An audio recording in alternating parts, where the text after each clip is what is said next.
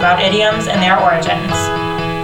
We've all heard the phrase, "It's raining cats and dogs," but have you ever stopped to think about what that actually means?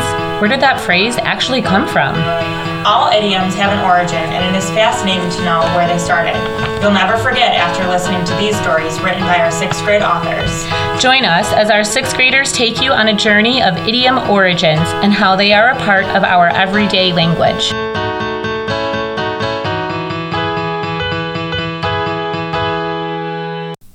Up is the only way. Come on, Rashawn, story time. What's this one about, Daddy? This one's about how me and your mother got free. What's a free?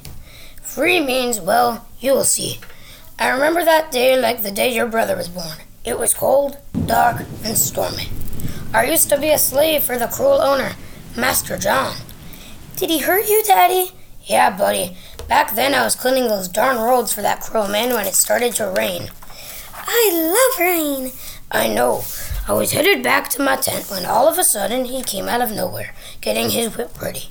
Snap, snap is all I could hear as I cried for him to stop. Were you okay? You'll see. Plop. Then his ring fell, and he didn't notice. The cruel man ran inside, forgetting his ring. I snatched it and went to bed. That's stealing, though. I'm not proud of it. Crash, I heard in the distance. I saw a tree burning. It was about midnight.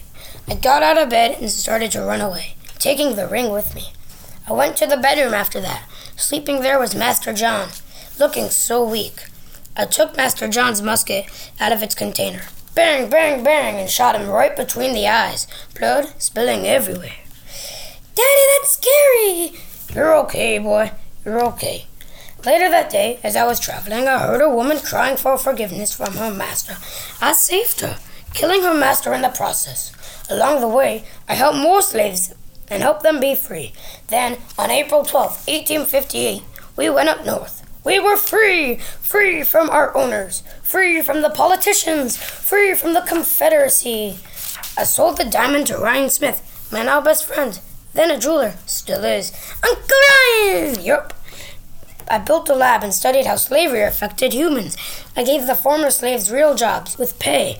I married that girl and had you and Billy too.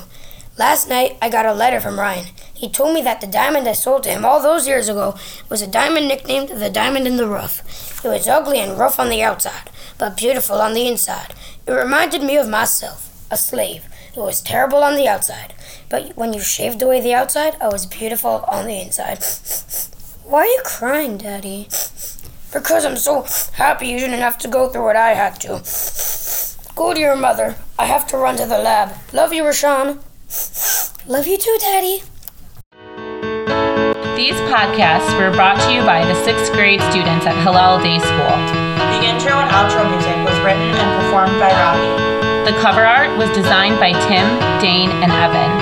All stories were written by our sixth graders and are copyright Hillel